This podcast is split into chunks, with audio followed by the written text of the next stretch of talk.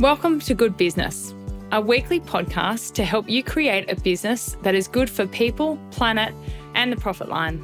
I'm Chris Edwards. I'm a serial entrepreneur. I created my first business, Honeycombers, when I was at the tender age of 28. And that business is a lifestyle guide to Singapore, Hong Kong, and Bali, and now employs over 30 people across four countries. Last year, I founded a new business called Launchpad, which is a community movement designed to support entrepreneurs who aspire to create conscious companies. Launchpad has members across six countries and runs around about 30 events every month. We run masterclasses, coaching, and connection calls, as well as peer group sessions. On this podcast, we're going to explore the ups and downs of the entrepreneurial ride and understand how successful and clever innovators and business leaders bring people, planet, and profit line together to build better businesses. What does it really take to create a heart led business? Join me, and together we're going to find out. Before I get into it, I want to acknowledge the traditional owners of the land that I'm recording this podcast on, Bundjalung country. I pay my respects to the elders past and present, and I extend my respects to all traditional cultures. Okay, let's get into it.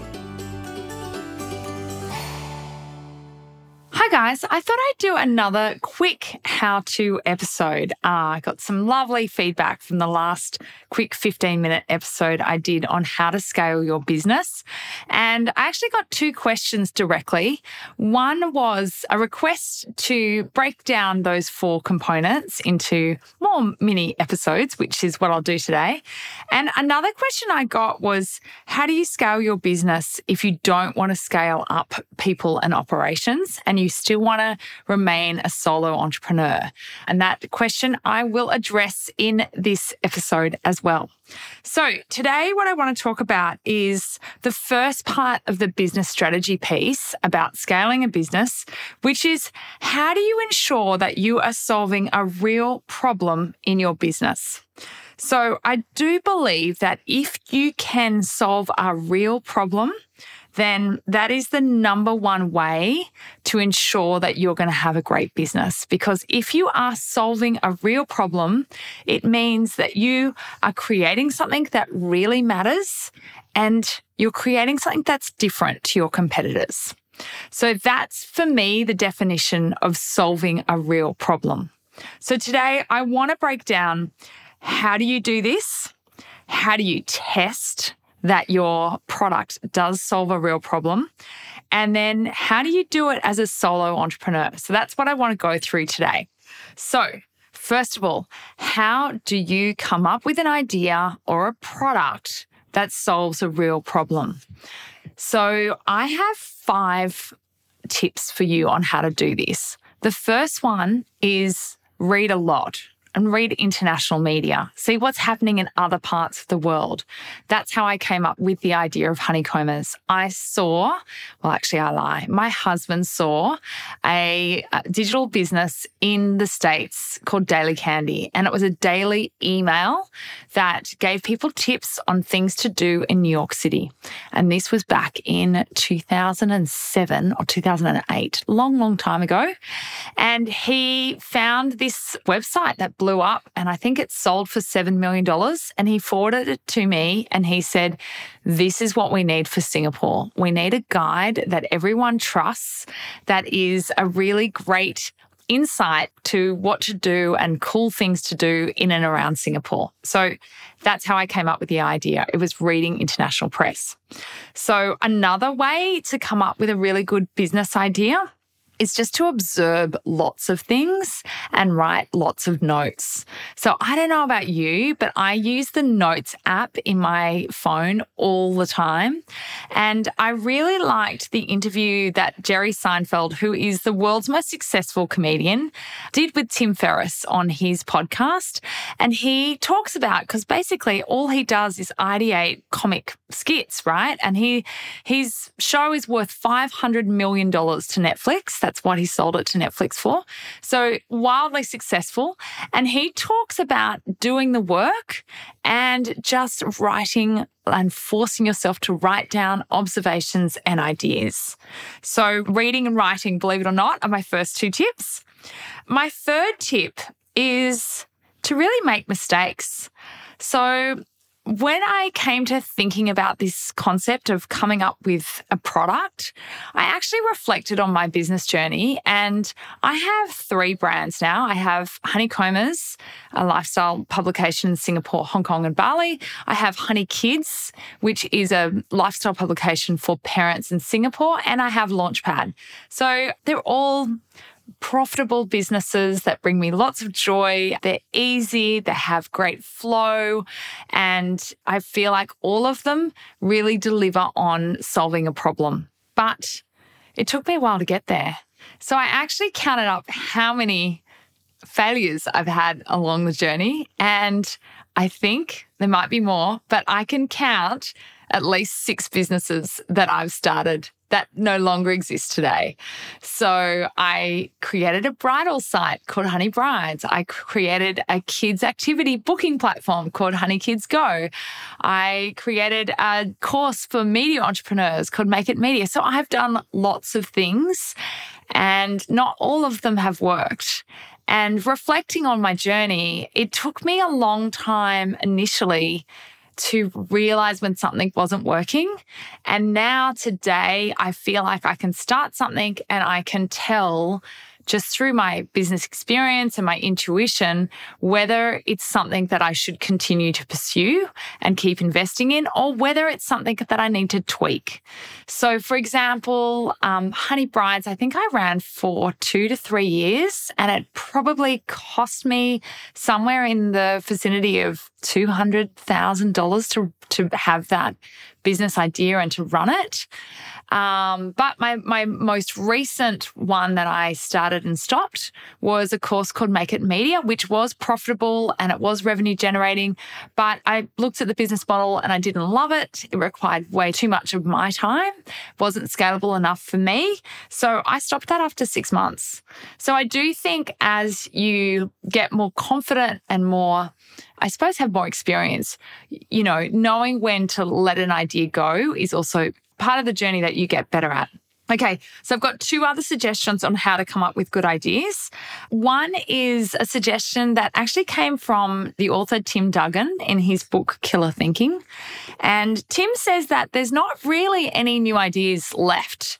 So, what you should think about doing is adding two ideas together or like plussing ideas. So, getting something that's existing and tweaking it or adding a concept from another idea to create a new idea. And I really like this idea. And then the fifth point I've got on how to find a good idea is to think about what's happening in the macro, like what's happening with trends at the moment. So when I la- launched Honeycombers, which was 15 years ago, it was really before digital media became a thing. And I remember one of the things I was worried about was are people actually going to read content online like they do magazines? So I was really early into this space, but clearly I was there at the right time and I was in what I call a rising tide. So the move to digital has been extreme in the last 15 years. And likewise with Launchpad, you know, I feel like post pandemic, there was a real appetite and hunger for real connection and community and networking, and a real also shift to leading with kindness, which I, I really think that that's a core part of what we do at Launchpad. So I feel like, again, I launched a business concept at the right time in a tide, a rising tide. So look for trends that are happening. Sustainability is a great opportunity. People are looking for businesses and concepts and products that they can buy into that has less of an impact on the environment, makes them feel better, is more aligned to their values. So there's a lot of opportunity right now.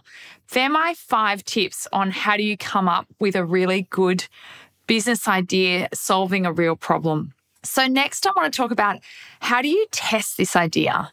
So, I've got three ways I recommend you can test it. Firstly, you can interview people. I would start with family and friends, like start at dinner parties, start talking about the idea and asking for feedback. Even better, talk to strangers or talk to a wider community. Put a poll up in your community. Ask people to give you what's their biggest pain point? What's, is this a problem? What do they think about this solution? Solution? Would they buy this? So that's the first one, asking people. The next thing I would recommend is to actually ask people to buy it before you've built it. So I did this for the Make It in Media course I created. I wrote the landing page and I came up with the concept and I mapped out what would be in the product, but I didn't actually start building the product until I had eight sales and the sale price was, I'm pretty sure it was $2,500. So I had circa $20,000 in sales before I actually started building the product. So really asking people to buy from you is the best way to test whether people want this product and whether the product is solving a real problem. And then finally, and this is another tip from Tim Ferriss, I read it in the four hour work week years ago. He was like, build a landing page and run some ads and just see if what your cost per click is and whether you can get some sales from strangers running some ads on Facebook or Instagram. So I thought that was a really good tip too. So you can definitely test your concepts before you go and build the whole product out. Okay, so the last thing I wanted to share with you was the question I got asked by one of my friends at Launchpad, which was how do you scale your business if you don't want to add more people or more operations? Maybe you're a solo entrepreneur, maybe you're a business coach or a photographer, and you really want to grow without having to grow your headcount. And I thought this was a great question, and it really fits to how do you create a product that solves a real problem? Because I really think how you do this is you think about what you can create that is not one to one, but one to many. So, what I mean by that is, can you create a product that serves a real need that uh, you can deliver? Not one to one coaching or one to one consulting, but one to a group. And there's some really great examples of this. And I want to talk through a case study. It's actually of a, a female entrepreneur based in rural Queensland who had a cake decorating business. And her business is called Cass's Cakery. And I'll put the Instagram handle in the show notes because it's a very interesting case study she basically had a, a, cake decorating business, which you would think would be very unscalable but she built up a quite a significant audience on Instagram. And so she had this audience from all around the world, in fact, that just loved her cakes. And she came up with a concept to put together products that she could sell digitally from her Instagram account or her website. So she sold templates and she sold how to guides and stencils on how to make these cakes. And now Cass her husband doesn't work and she is the sole breadwinner. She has four kids, so she has to, to make enough bread or cakes. But to hear that someone who has a cake business could come up with some concepts that is completely scalable means that her husband, who was a fly in, fly out miner working in the mines, doesn't have to work anymore and can stay at home and look after the kids. I thought it's a, a fantastic case study of how actually anyone can come up with an idea that meets a need, a real need, and that is scalable and doesn't necessarily need a whole lot of money, investment, or people in their operations. So I would challenge lots of consultants and photographers and all those wonderful people out there that are doing one on one to think about what you could do to scale and serve more people. So it could be a downloadable guide for $100. If you sell a thousand of those, that's $100,000. Like it's not small change, right? It could be group coaching calls or it could be a pricing strategy two day workshop. You know, there's lots of things that you can do to help small business owners or whoever your cake makers or whoever you're serving, as long as you're clear on what the problem is that you're solving and making sure that your product actually solves that real problem.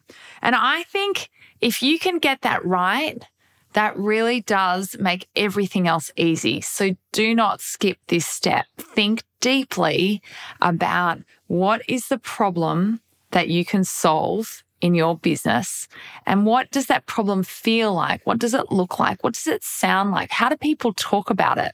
The closer you can get to that problem, the better your solution is going to be. All right. Hope you enjoyed that quick episode on how to solve a real problem. Let me know what you think. Love to hear from you. And I really hope that with these little nuggets of insight and thought bubbles that we're helping you create your own good business. Thank you for listening to Good Business. Okay, I'm going to let you in on a little secret.